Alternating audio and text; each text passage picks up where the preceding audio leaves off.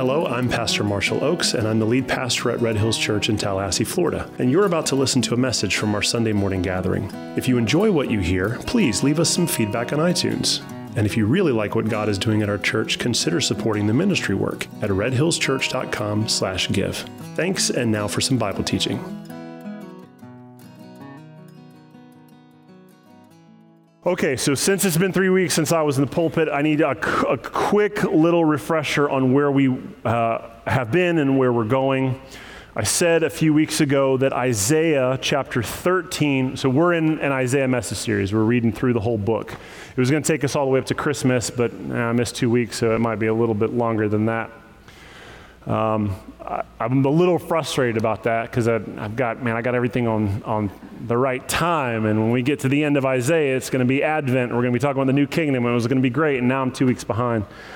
And I was venting to my wife about this, and she said, You know, you should just do, uh, pull, pull like a two a day, a couple Sundays. Just like come in, do church, everyone go to lunch, and then we come back and do church again. Some of you like, don't joke. Uh, so we'll, we'll, we'll figure out how we're going to get through it. But Isaiah 13 through chapter 13 through chapter 23 is a series of oracles against the, nation, uh, against the nations, the nations surrounding Israel at the time. And an oracle is essentially what God says about a matter. What he says is, this is what's going to happen. This is the future of, uh, of your, uh, th- this is what's going to happen in the future. This is, this is your destiny. I And you can't change it uh, because I've decreed it. And so when God says to Babylon, you're done. You're going to be a, you're going to be a wasteland. The, the, the city that was uh, home to beautiful tapestry and, and knowledge and wisdom that the nations just, just, just fawned over, like, oh, Babylon is the great. It's going to be, it's going to be buried under sand in the desert. Nobody's even going to know where it is. There's nothing you can do about it because I've decreed that this is your future because you need to be judged for the unrighteousness that you lived with. So Isaiah is standing up and he's giving oracles against all the nations. But the reason why he's giving these oracles is because a few chapters previous, the nation of so Israel was split at the time. There was Israel in the north and Judah in the south. Israel in the north had aligned with this nation, Syria, and they were going to come down and go to war against Judah. And the king at the time, Ahaz, he's like, I, I don't know what to do. How do I fight against this two nation army? And Isaiah goes to him and says, Here's what the Lord said about the matter don't do anything. Just sit still, don't do anything because the Lord is going to fight on your behalf and he's going to wipe out the northern kingdom and, and Syria, and they're going to be gone. And, and, and less time than it takes for a child to grow up, these nations are going to be gone. So stop being afraid and just don't do anything. What does Ahaz do? He says, I'm going to go do something. So he goes to Assyria and he forms an alliance with Assyria. So essentially, God said, Ahaz, you're going to take a test. And the test is Will you trust me? And Ahaz failed the test. So for 13 through 23, for 10 chapters, what Isaiah is standing up and doing, giving oracles against the nation, is he's saying to the people of Israel, do not trust foreign nations. And Israel's like, well, you don't understand. Like Assyria's, they're coming for us. We made an alliance with them, and now they're turning on us. And we've got Israel and Syria, and we've got all these nations that are, that are gunning for us. They're on the hills. I can see them. I can hear their foot, you know, they're stomping. I can hear their war drums. They're, they're coming. They're at the door. What do we do? Maybe we should go form an alliance with like the Moabites, or maybe we should like go and see if the Egyptians can come and help us. And Isaiah's like, no, no, no, no, don't do any of that. Do not form alliances with foreign nations. So Isaiah says, through a series of oracles, judge, judgments against the nations, I'm going to take all of you guys to school. I'm going to teach you. When you say, maybe we should trust these guys, I'm going to say, no, no, no, don't trust them, and here's the reason why. Well, okay, well, then what, what, we should trust these guys. No, no, no, don't trust those guys because they're under God's judgment too. So we've got these series of oracles that runs 10 chapters, and it's essentially Isaiah saying the same thing over and over and over again. Do not trust these foreign nations. Well, what about Assyria? What about Babylon? What about uh, Philistia? What about uh, Cush? What about Egypt? No, don't trust any of them. Trust God. That's the message over the next 10 chapters. We started in 13. We're halfway through into 14. Now, I mentioned when I started three weeks ago, uh, when we did the uh, oracle against Babylon in chapter 13, that I'm viewing the application of these oracles for us as the church as a call to holiness. If God is this serious about judging the nations for their sin, then we should be equally as serious about getting the sin and the garbage and the temptation to trust foreign things of this world out of our own lives. And so, what Isaiah is saying to Israel, but also to the church, is that trusting the world to accomplish God's plans is foolish. Here's the thing God's plan for eternity is that one day we will hit a point where there's no more sickness and there's no more death, and the world has been redeemed, and the weather is perfect, and all things are right with the world. That's His plan. And He will accomplish that plan through His ways.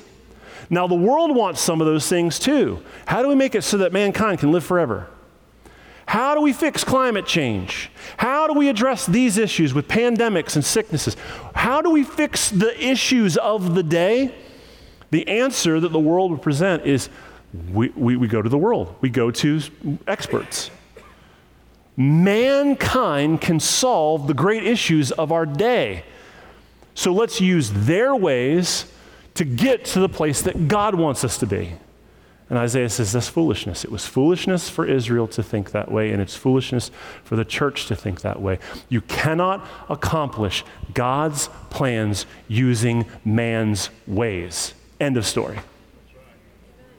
That's the message of Isaiah. Now, what is God's ways? That's what these oracles are about. Do not trust the nations, trust God. Do not trust the world's ways to accomplish his plans, and do not look to the world's systems for comfort or for security or for identity. Now, as we go through these nations, we're going to be talking about Assyria, Babylon, Moabites, Philistines. Each one of these nations were marked by something specific that I think will help us make an application. Because today, the temptation for the people in the church is not to go and trust Assyria. But Assyria was a representation of the power that the world has and offers to people. And so the temptation that the church has is not to trust Assyria. The temptation that the world has is to trust the power that the world offers you to accomplish God's plans. Look how much power and money that we've amassed. How are you going to go against this system? So, as we dissect each of the nations, we're going to see what marked the nations. And we're going to see how that parallels to the temptation that we have. Because here's the issue that we have Israel is struggling. Should we trust these nations for our security? And the church is struggling. Should we trust this power struggle? Should we trust this technology in order to grow and further our church? Is this what we should throw ourselves behind?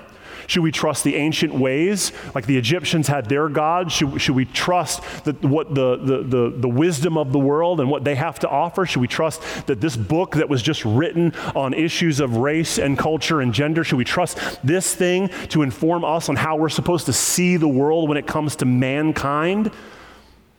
No, you do not trust the world's ways to accomplish God's plans. You don't look to the world to give you security or give you identity. You already have security in Him, you already have identity in Him. What you need to do is to read this and you need to believe it and trust it. There is not some hidden knowledge out there somewhere that somebody hasn't dug up yet or somebody just wrote a book about that is just, oh man, if we could just grab a hold of this, everything in our world and in our churches would just change. This is the new strategy for 2021. If we're going to if we're going to save the churches, people leaving in mass, this is how we do it. No, no, no. There's only one way that's ever worked, and there's only one way that will continue to work, and that is to preach what he told us to preach. It is to live what he told us to live. And that's Isaiah's message trust the Lord, don't trust this world. Why don't you trust this world? Because this world is under God's judgment and they're going to be punished for their ways. But also don't trust this world because when God's plan is fully developed, most of the world, they will be bowing down at the feet of Jesus anyway. So, why would you trust what they have to say when they're going to be coming to you eventually saying, Teach us your ways? Because what we thought was right was broken and it ruined a generation. Are you following? This is the message of Isaiah. Don't find yourself making alliances. Find yourself listening to Isaiah and trusting the Lord. So we're going to pick up in 1424, but before we do, and here's typically what we do each week we, we leave the Isaiah artwork up during the message, and then when I go to a verse, we'll put it up on the screen so you can follow along, you can read in your Bible. But today's a little bit different because we're going to be covering a lot of different nations. I'm going to be covering uh, Isaiah 14, 24, all the way up through 20. That's like five and a half chapters. We typically read verse by verse every single one, uh, but today, just to cover the material, and a lot of it is the redundant same message, I'm going to read a little bit and paraphrase a little bit, but we're covering so many nations. I want you to understand where these places are because if you're anything like me, the visual side of you is like, okay, uh, when you say Moabites, where exactly are we talking about? So I put this map together. If you'll, uh, Hillary, if you put that up there. this is uh, the Middle Eastern region. You've got Egypt over here. Uh, you got Sinai Peninsula, you got Israel, uh, Saudi Arabia. And so I kind of color coded where these nations are. So rather than throw the artwork up during uh, the sermon when we're not looking at the scripture, I'm going to leave this up here so you guys can constantly have a geographical reference of where we're talking about, okay? These are the nations that we're going to cover today. You got Judah, orange, Israel is red up in the north, Philistia is that little yellow, and then you got the Moabites, uh, Damascus. Damascus is also Syria, uh, and then you got Assyria up there in green. So, uh, so without further ado, let's get to it. Matthew, or uh, Matthew, what am I doing? Oh, Lord. Isaiah 14, verse 24. the oracle concerning Assyria. The Lord of hosts has sworn, as I have planned, so shall it be, and as I have purposed, so shall it stand. That I will break the Assyrian in my land, and on my mountains trample him underfoot, and his yoke shall depart from them, and his burden from their shoulder. This is the purpose that is purpose concerning the whole earth, and this is the hand that is stretched out over all the nations. For the Lord of hosts has purposed, and who will annul it? His hand is stretched out, and who will turn it back? Pause right there. The first oracle of the day, Assyria. Let's go back to the map. Concerning the large, massive power structure up in the, the northeast Assyria, they were the big threat of the day, the largest army, the, the best technology. To the Israelite who says, we should trust in Assyria's power. How do we get out of the mess we're in? Let's go to the people with the biggest power and let's make friends with them. And Isaiah says, don't bother going to them because God has already planned their destruction. Do not trust in the power structure of Assyria because God is going to crush their power structure and make them look like fools in front of the entire world. His hand is already outstretched against them in anger. God is going to punish the Assyrians and wipe them off the face of the planet. They will not be a people anymore, so don't trust them. Now, for those of us who have a little bit of a tender heart, and we read this and we're like, God, that doesn't seem very fair that you would do that to the Assyrians. You start to read in your Bible these situations where God decreed a specific thing and you don't have all the information because you're not God, but you, as a man or a woman, take offense to the ways of God. I want to remind you that before this oracle took place, exactly 70 years before this oracle was spoke, God sent a prophet to Assyria and asked the Assyrians to repent. This prophet's name was Jonah. And he went to the main city of Assyria called Nineveh. And he preached to the people of Assyria 70 years before this event and said, Repent, because if you don't, God is going to judge you. And the people repented. And Jonah was offended by this because he did not think that these people were worth God's mercy. But he obeyed anyway after a long series of being swallowed by a fish and everything. But he eventually preached, and the nation repented. But the repentance didn't last long because as soon as the king died, they went back to their wicked ways. So, what you're seeing here is 70 years of wickedness after they repented and turned back. They repented when the Lord said, Repent, but the repentance didn't stick. And they eventually turned back to their, witness, their, their wickedness. And Isaiah is saying, Don't trust the Assyrian power because they were offered a chance to repent and they squandered it. So don't, don't, don't trust them. Who do we, we tr- trust? God.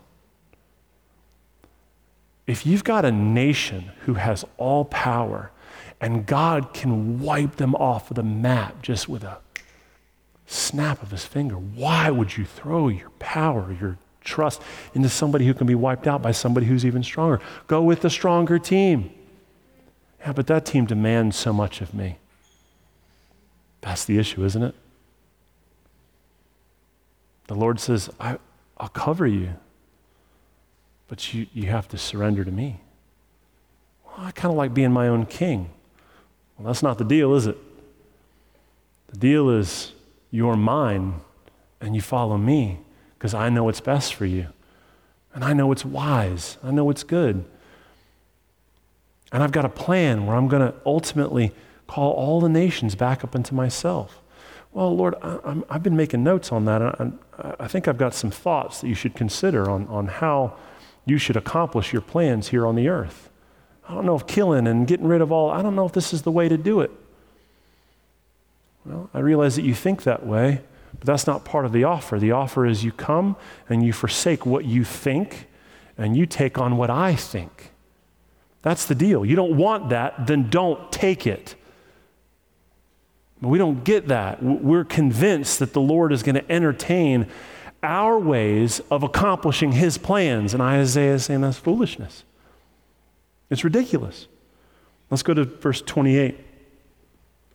It says, In the year that King Ahaz died, came this oracle. This is against Philistia. Rejoice not, O Philistia, all of you, that the rod that struck you is broken, for from the serpent's root will come forth an adder, a snake, and its fruit will be a flying, fiery serpent. Now, look, serpents are bad enough. But they start spitting fire and flying. I got a thing against things that fly. Like, look, I, am I'm, I'm a big dude, but a, uh, you take something like this small with wings, no, I'm out. I can't fight things that fly. So he's saying you, you think that what you've got it, it, it's not a big deal. But I'm, I'm telling you, the thing that's coming after this thing that you thought was so bad, it's going to be even worse. Verse 30 The firstborn of the poor will graze, and the needy lie down in safety, and I will kill your root with famine, and your remnant it will slay. Wail, O gate, cry out, O city, melt in fear, O Philistia, all of you, for smoke comes out of the north, and there is no straggler in its ranks. Who, excuse me, what will one answer the messengers of the nation the Lord has founded Zion, and in her the afflicted of his people find refuge? Let's go back to the map. The smoke comes out of the north. What's in the north? Syria. Philistia thought that the biggest issue that they were going to face was this king named Shalmaneser, this king of Assyria. and then they get word that he died. And Philistia starts rejoicing. Oh, man. Nobody could be as worse as Shalmaneser. And the prophet says, his son Sargon, the king, is coming, and he's going to be worse. You thought that the serpent was bad. This one's going to be a flying, fiery serpent. He's going to move faster and destroy more than you could possibly imagine. And there's going to be smoke coming in from the north, and it's going to lay waste to your land. So, to the Israelite who says, Let's trust in, in the Philistines, Isaiah says the Philistines are going to be destroyed by the Assyrians. Now, why would Israel want to trust the Philistines? Because the Philistines were known for technological advancement. They were one of the first uh, tribes in this region all right, above Judah, above Israel, above the Moabites, to discover iron. And they forged all their weapons out of iron. And so while a lot of the surrounding nations were still in the Bronze Age, Philistines were fighting with iron. And so Israel is saying, um, all right, Syria's coming. Israel's coming. Syria's coming. What do we do? How about we trust the people with the best technology? And Isaiah is saying the people with the best technology are not going to be able to stand up against the Assyrians. They're going to come in and they're going to lay waste. It doesn't matter. Don't trust the world. Trust God. They are your refuge. And now we start to see those connections I was talking about earlier. The temptation in the ancient world is to trust the people with the best weapons, to trust the people with the best technology. And the temptation in the modern world for the people of God is to trust the people with the best, the best weapons, to, trust the people with the best strategy, to trust the people with the best technology. I was reading an article the other day uh, about um, a group, uh, a denomination, and also a group of churches who were approached by Facebook Facebook's desire was to build a platform for churches to use to reach their church members. Now, we know why they're doing this. They're doing this because they've got a PR responsibility. They've got to fix the bad press they've gotten over the last few years about the, the the arguments that they've had against the, the manipulation that they've had in uh, elections and the way that they've been spying on people's phones and turning the microphone on when nobody thinks that they're listening. And, and you're sitting there having a conversation with your wife, you know, we should probably like get the carpets cleaned, you know? And then like 30 minutes later, you start getting ads for every carpet cleaning service in your town. No? Nobody? And so Facebook has a vested interest. We've got to fix our image. Well, one of the best ways we could do it, let's go to people of faith. They're, they're nice, wholesome, happy people. And so they approach these denominations like, let's build, a, let's build a platform for you to use. And they just, yeah, of course, let's do it. This is fantastic. Now, on the surface, that seems like a smart move. We want to reach more people for God. We're not going to do it the way that Jesus told us to do it by actually going out and preaching the gospel, but we've got this new strategy, so let's give it a shot. What do you think is going to happen in five years from now when churches are using a platform that the world built for us and suddenly they don't like our message? I mean, let's add one and one together. Do you honestly think that we can accomplish God's plans by giving the vehicle to accomplish that to the world and letting them be the gate for what we can and cannot say, knowing that the way that we see the world because of how God told us to see it is completely contrary to the way that they see the world. Do we honestly think they're going to be good stewards of what we say through their platform? Or do you think that they're going to start censoring and removing and bleeping and just go ahead and telling you all together, well, you're, you're going to, if you want to use this platform that is very successful because it reaches billions of people, you're going to have to change your messaging a little bit. Do we honestly think that's not going to happen? No, that's exactly what's going to happen. And that's the temptation for Israel do we compromise on our faith? Do we stop trusting the Lord and give ourselves to the technology of the day to save us? Or do we, as the people of God, trust that the way He told us to accomplish His work is not good enough in the world we live in now? There's got to be another vehicle that we use so we can reach an even broader audience, knowing that when we sell ourselves out to that, that vehicle is going to start telling us how we can say what we say and what we can say. You can see I'm very passionate about this Because I'm looking out on the future, I'm like, what's going to happen in the next 10 years? And I'll be honest with you, it doesn't look pleasant. It looks a lot like Israel giving itself to foreign nations and saying, We trust you with our security. We trust you with our message. No, we don't trust you with our message. God doesn't trust you with our message, and that's why He gave the message to His people to deliver, not to consult with the world on how we accomplish that. We start getting into Isaiah chapter 15. It's a short one, 1 through 9. I'm not going to read this, I'm going to paraphrase this because he gets into another oracle. He gets into the oracle of the Moabites. Now, this spans 15 and 16, but 15 introduces this concept of this nation, the Moabites. They're right here in purple. This would be uh, where Jordan, the country of Jordan, is today. And to the Israelite who says, All right, well, well, if we don't trust Assyria, we don't trust the Philistines, how about we trust the Moabites? How about we trust the pride of the Moabites? They've, they've, they've got so much wealth. I mean, they've got plenty of money. Like they, and they've got the pride to go with it. They're the kind of people, if they can accomplish anything, they're, the, they're, the, they're famous, they're the celebrity type, they've got all this money. If we want to accomplish God's plans, if we want to keep ourselves safe, let's give ourselves over to the Moabites. And Isaiah says Assyria is coming for the Moabites too.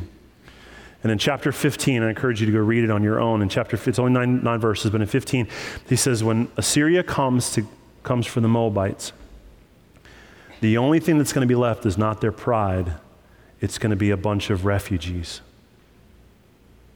See, Isaiah 15 tells the story of a wealthy and proud people fleeing for their lives when the Assyrians show up. These people who built massive kingdoms, had all this money, and were convinced they could buy, them, buy their way out of any problem that came their way. Can't buy your way out of this. The Syrians are coming for you, and they're going to destroy you. And so Israel's like, well, we should trust the Moabites. And Isaiah's like, don't, don't trust them. Here's the reason why you don't trust them because as they're leaving their town, they're going to be carrying all the stuff that they valued their entire life in their hands. And as they're leaving, they're not even going to be able to carry it. And so they're going to just start leaving it on the side of the road. And if you were to go to the main city in, in, in uh, Moab and you were to walk out of town, the city, the, the streets, they're just going to be lined with the things that the Moabites thought were so important that they spent all their money and their time on. It's going to look like those pictures in World War II when Jews are fleeing Germany and the cities or the, the, the streets, when you leave the cities, it's just lined with pianos, instruments, artwork, cars just left on the side of the road. You can't take this stuff with you. So Israel's saying, let's, let's trust the people with the money. Let's trust the people with the pride. Let's trust the celebrities. They can get us out of this. And God's saying, don't trust them. They're going to be stripped of everything. And while this happens, what, is the, what does the Lord say about these refugees who are fleeing for their lives? In verse 5 and 15 tells us that God's heart, He cries out for these people. He weeps over the, of the thousands of people who are lining the streets who've lost everything. But what is the biggest reason why you don't trust them? Because these Moabites, when they leave their cities, they're going to show up at the door of Judah for help. Go to Isaiah 16, verse 1. After the Assyrians come in and wipe out the Moabites, and the Moabites are running for their lives and they lost everything, where do they run to? They run to Judah. And they're conversing about what they're going to do when they show up at the doors of Judah. And this is Isaiah 16, 1. They say to themselves, Send the lamb to the ruler of the land from Sela by the way of the desert to the mount of the daughters of Zion. Send a lamb, an offering to the children of God. Like fleeing birds, like a scattered nest, so are the daughters of Moab as the fords of Arnon. So the Moabites are scattered everywhere, but they're going to come to the people of Judah and they're going to bring an offering. And they're going to say, Give counsel, grant justice, make your shade like night at the height of noon, shelter the outcasts, do not reveal the fugitive. Let the outcasts of Moab sojourn among you.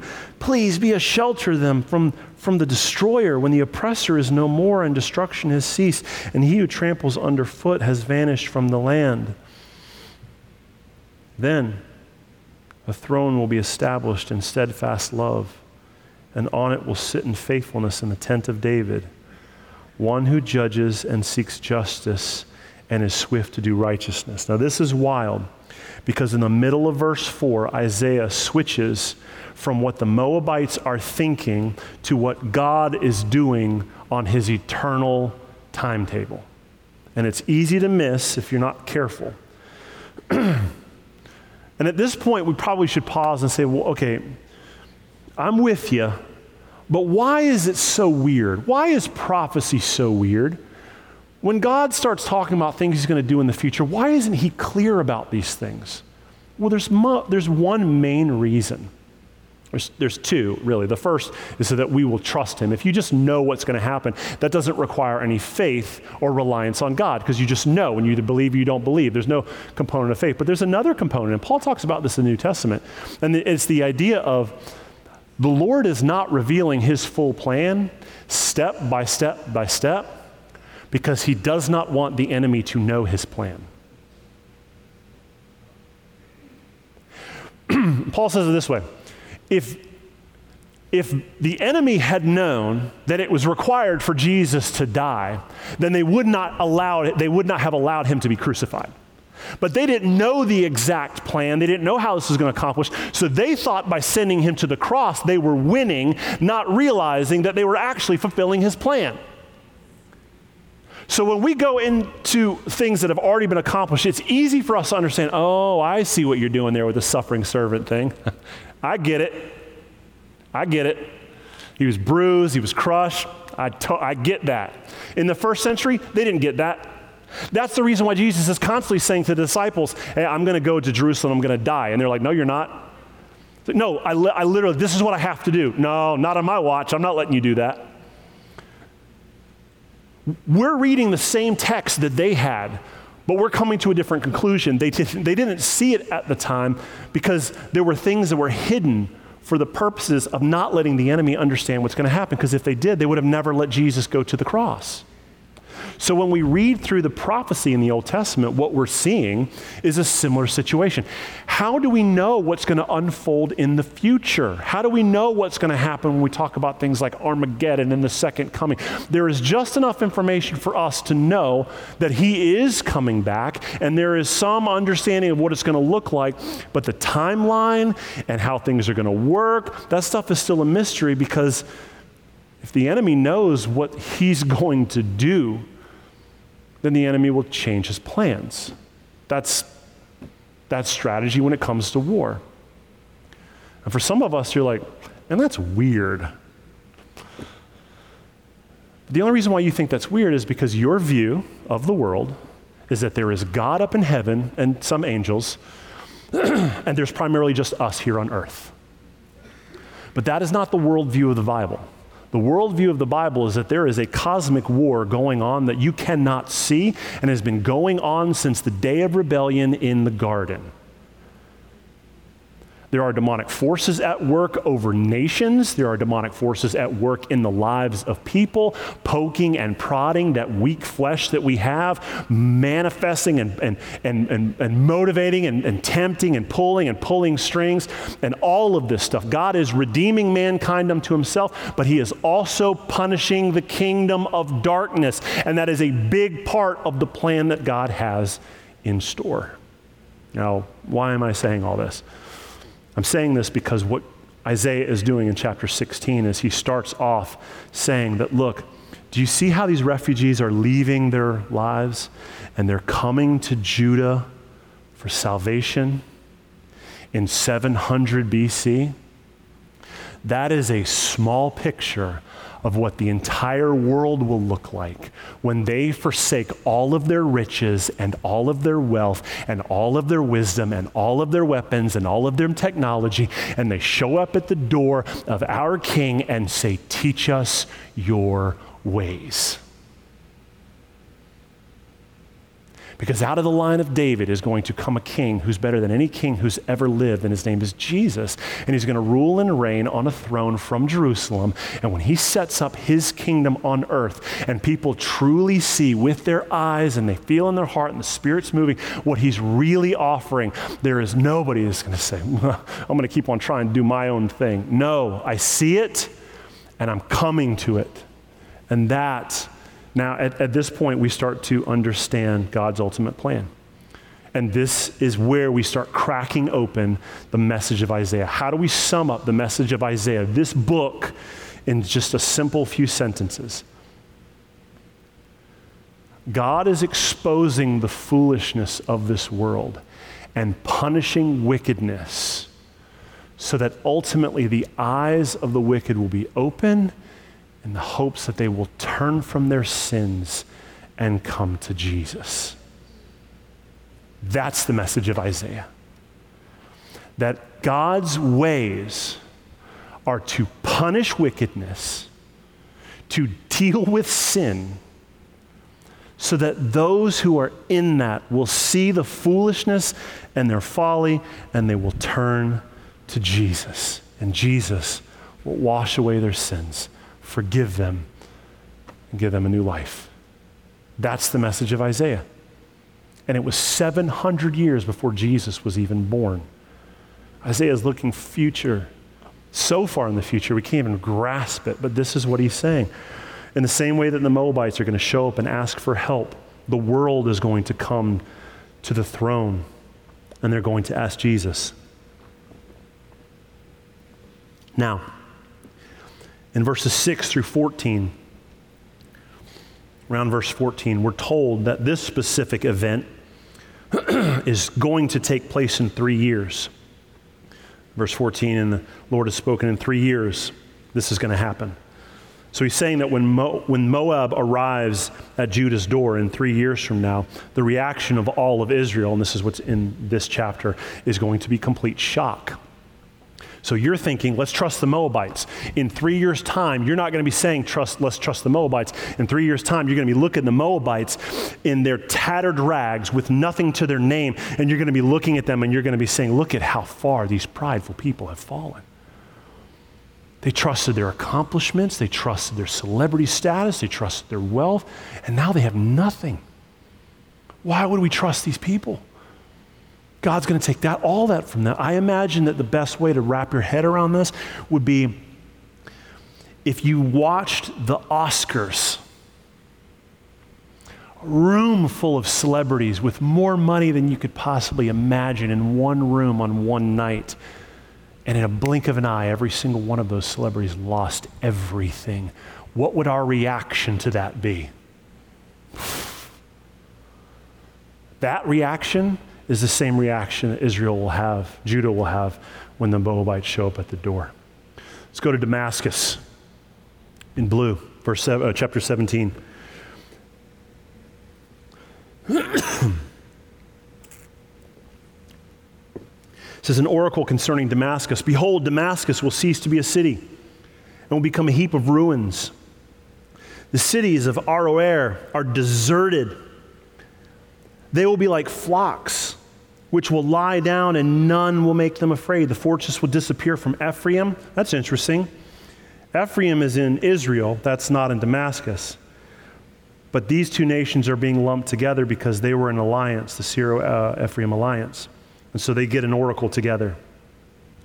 The fortress will disappear from Ephraim, the kingdoms Damascus, the remnants of Syria will be like the glory of the children of Israel, declares the Lord of hosts. And in that day, the glory of Jacob will be brought low, and the fat of his flesh will grow lean. And it shall be as when the reaper gathers standing grain, and his arm harvests the ears, and when one gleans the ears of the grain of the valley of Rephaim. Gleanings will be left in it, meaning very, very little will be left It's kind of like when an olive tree is beaten and there's only two or three berries in the top of the highest bough, four or five on the branches of a fruit tree, declares the Lord God of Israel. So to the Israelite who says, Well, let's trust Damascus. Let's trust the nation in blue. Let's go. Let's let's let's trust Damascus. Let's trust Damascus and let's trust Israel because they've already got an alliance. Isaiah says Israel and Syria will be conquered by Assyria too. Don't look to them because God is judging them. When God's done doing what he's going to do in these nations, they're going to look like a beaten olive tree. There's going to be like two or three olives at the very top. Now, this pruning is good because it's going to cause the people to turn back to God. And that's what he says in verses 7 and 8 of 17. The pruning process will cause the people to forsake their gods and turn back to the Lord. So when we say, well, Lord, don't punish your people, don't shake the trees, don't shake me. When, t- when, when I'm going through something or when I've wandered off or when I'm wayward, don't spank me, don't shake me, don't strip me. No, that's exactly what you need. Because the one thing that a successful guy does not need is more success in his sin. It will only reinforce it and make it worse. And so, what God says in my plan, my purposes, I'm going to strip it down to the bare bones. I'm going to shake the tree. I'm going to cut the tree down. There's going to be nothing left when I'm done so that you can't look around and say, well, look at where I'm putting my hope and my trust. All of that's gone. It's going to cause you to fix your eyes on the Lord. And he says in verse 12 through 13 look, the nations, they love roaring and making lots of noise, but they all deal in the same thing pride, lies, anger, betrayal. And my people don't deal in those things. My people deal in one thing, and that's trusting me. That's how we accomplish my plans. Let's go to 18. This is the oracle against Cush. 18:1 it says, "Ah, land of whirring wings that is beyond the rivers of Cush." Let's go to the map real quick. Cush, the green, tri- uh, green area down there, this is Ethiopia. They're constantly referred to as a whirring people, the bees that are swirling because they're, they're constantly moving around and they're, they're, they're people who love making alliances and they're, they're moving quick and they're going over here and they're, they're broader, brokering deals over here. All right, let's, let's go back to it. Isaiah 18:1. Ah, the land of whirring wings is beyond the rivers of Cush, which sends ambassadors by the sea, in vessels of papyrus, the waters. The people who are sending ambassadors off to Assyria the Lord says, Go, you swift messengers, to a nation tall and smooth, to a people feared near and far, a nation mighty and conquering, whose land the rivers divide. So God is sending out his angels as messengers to a nation tall and smooth, people feared near and far. He's talking about the Ethiopians. Tall, slender, smooth, dark skin in verse 3, all you inhabitants of the world who dwell on the earth, when a, a, signal is raised on the mountains, look when a trumpet is blown. Hear. For thus the Lord said to me, I will quietly look for my dwelling like a clear heat and sunshine, like a cloud of dew in the heat of harvest. For before the harvest, when the blossom is over and the flower becomes ripening grape, he cuts off the shoots with pruning hooks, and the spreading branches he lops off and clears away. They shall all of them be left to the birds of prey of the mountains and to the beasts of the earth. And the birds of prey will summer on them, and all the beasts of the earth will winter on them. At that time, tribute will be brought to the Lord of hosts from a people tall and smooth, from a people feared near and far, a nation mighty and conquering, whose land the rivers divide, to Mount Zion, the place the name of the Lord of hosts. So, to the Israelite who says, let's trust in the diplomacy of Cush. These people are so good at brokering deals. Let's go to them and ask them to broker a deal for us. Isaiah says the diplomacy is going to be their ruin because they're going to go to the Assyrians and try and broker a deal. It's not going to work. They're going to try and broker a deal with the Egyptians. It's not going to work. I said that the land of Cush is the Ethiopians. They were known for their tributes and their ambassadors. This is a way of life that eventually is going to cause them to be destroyed. But verse 7 is interesting because the oracle against Cush, so, so Israel is saying, Judah is saying, Do we trust Cush? And Israel, Isaiah is like, No, no, don't trust them. Well, but they're good at brokering deals. Don't trust them. They're going to be they're they're they're brokering deals and going to Assyria. It's going to it's going to swallow them whole. Like don't even consider it. As a matter of fact, there's coming a day when one of them will come to you. They're going to come to you and ask you to broker a deal. They're going to come and they're not going to pay tribute to Assyria. There's coming a day in the future where they're going to come and pay tribute to your king in Judah. Now, this is fascinating because it's another example of the way that Isaiah is playing on imagery and prophecy. He's talking about a specific moment right now in history in the 700s where Israel, Judah is trying to decide do we trust Cush?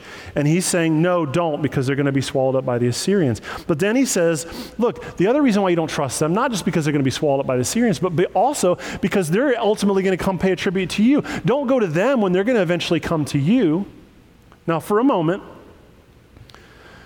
I want us to look at verse 7 through kind of a prophetic lens because we're being told by Isaiah that there is coming a time when an ambassador from the people tall and smooth of Cush, of Ethiopia, are going to bring tribute to Yahweh in Judah. Now, in your minds, we're not going to turn there, but in your minds, I want you to jump forward in your Rolodex of the scripture you understand. I want you to jump to Acts chapter 8, verses 26 to 34. And I want you to remember a guy named Philip who was told by the Holy Spirit, I want you to go outside of Jerusalem, and there's a crossroads there. I want you to stop, and I want you to just wait. So Philip goes and he obeys, and he stands there, and up comes this carriage. And in the carriage is a man from Ethiopia.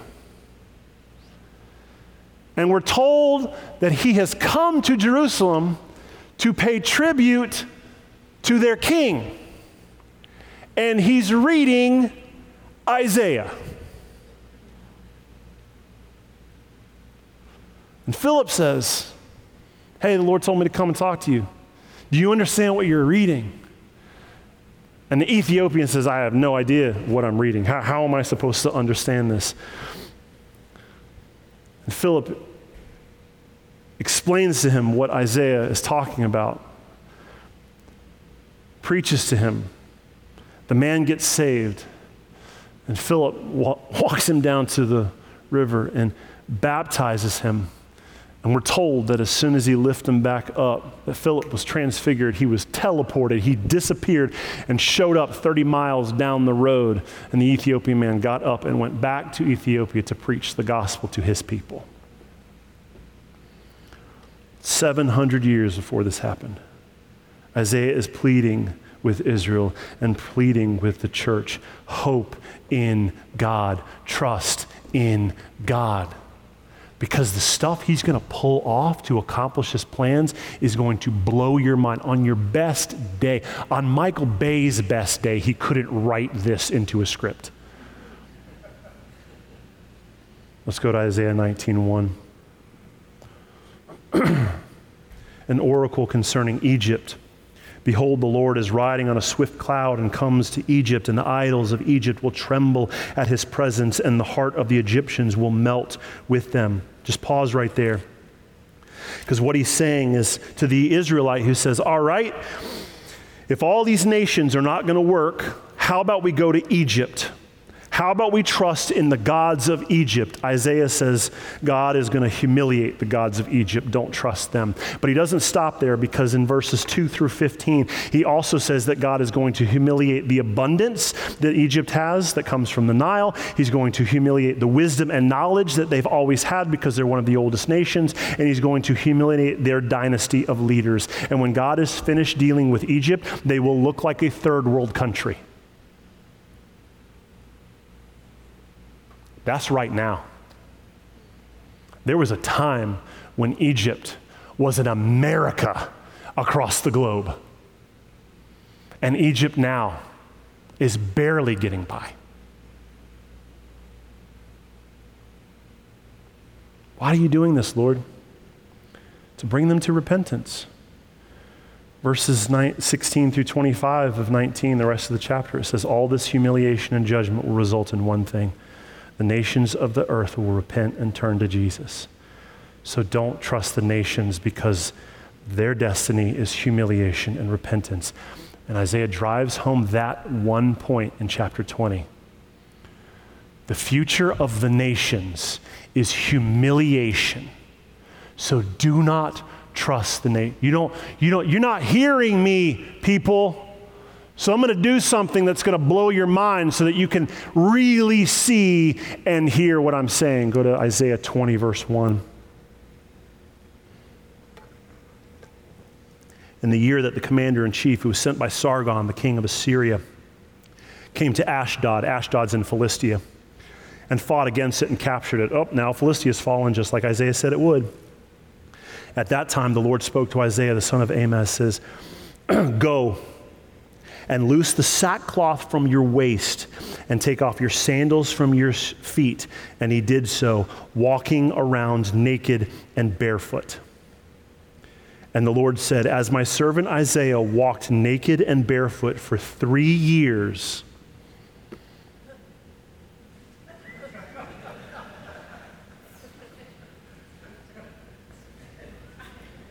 As a sign and a portent against Egypt and Cush, so shall the king of Assyria lead away the Egyptian captives and the Cushite exiles, both the young and the old, naked and barefoot, with buttocks uncovered, the nakedness of Egypt. Then they shall be dismayed and ashamed because of Cush, their hope, and of Egyptian uh, of Egypt, their boast. And the inhabitants of the coastland will say in that day, Behold, this is what has happened to those in whom we hoped and to whom we fled for help to be delivered from the king of Assyria. And we, how are we going to escape? So, what's happening?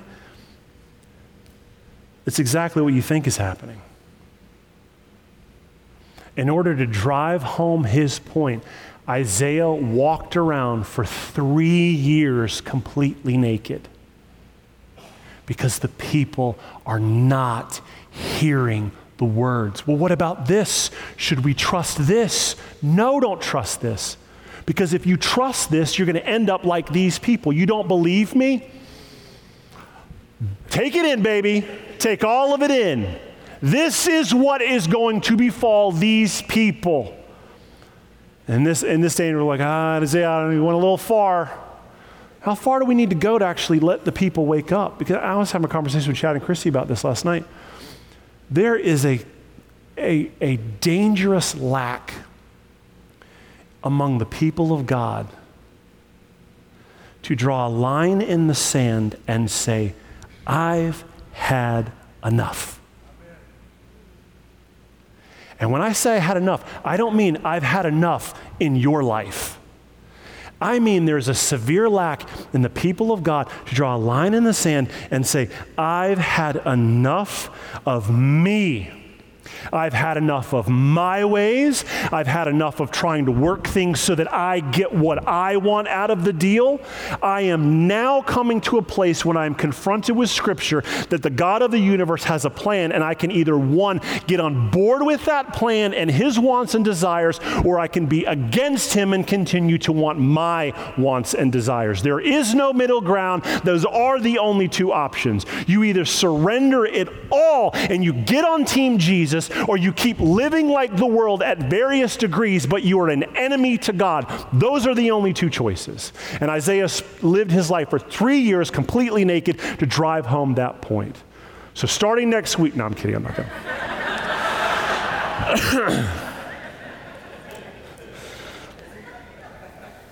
There's like a line, and I almost jumped over it. We. Look, we covered a lot of oracles today, and my goal in all of these oracles is for you to grasp the tension that the prophet is communicating. The idea that the people of God already have a hope, they already have someone to trust, they already have an identity. You don't go to the world for an identity. You don't go to the world for trust or hope. You don't go to the world so that they can save you or provide ways to accomplish God's plans. But just because we know that we already have an identity doesn't mean we're immune to the temptation that it, we may find a better one out there. Are you, are you following? The idea that we, okay, well, God give, gives us an identity, He gives us security, and, and we, we can trust Him, but that doesn't mean that the temptation from the enemy stops knocking or whispering. Yeah, but, but, but, you could be like this. They've got this over here. You could try this out. So we need regular reminding, constant reminders that our identity is in Christ, that we don't need to fear the things of this world, that God is our refuge and our strength, that the nations will eventually turn to God and Jesus will rule the world. So here's the goal for today, and here's how we're going to close. The temptation for Israel was to turn to the world for answers to their problems. And the temptation for the church is to turn to the world or to look at each other or to elevate leaders and say, We're paying you for this, solve our problems.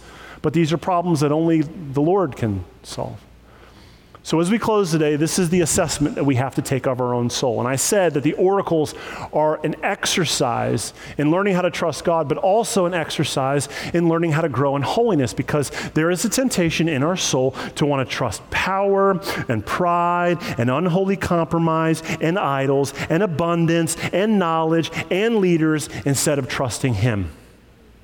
And I don't know where you fall across that spectrum, but all of us fall somewhere. All of us are predisposition to trip over the same thing until God's grace saves us from that. So, in the middle of your transformation right now, the question I have as we leave today and about to take communion is this Where are you making foreign alliances with power or pride or compromise or idols or abundance or money or knowledge or leaders? Instead of trusting the Lord. Let's pray. Hello again, it's Pastor Marshall, and I just wanted to say thank you for listening to this message. If you want to hear other messages or maybe find out more about our church, you can visit redhillschurch.com. From there, you'll find links to our social media pages, message archive, and ways you can support the ministry work. Thanks again for spending time with us, and God bless.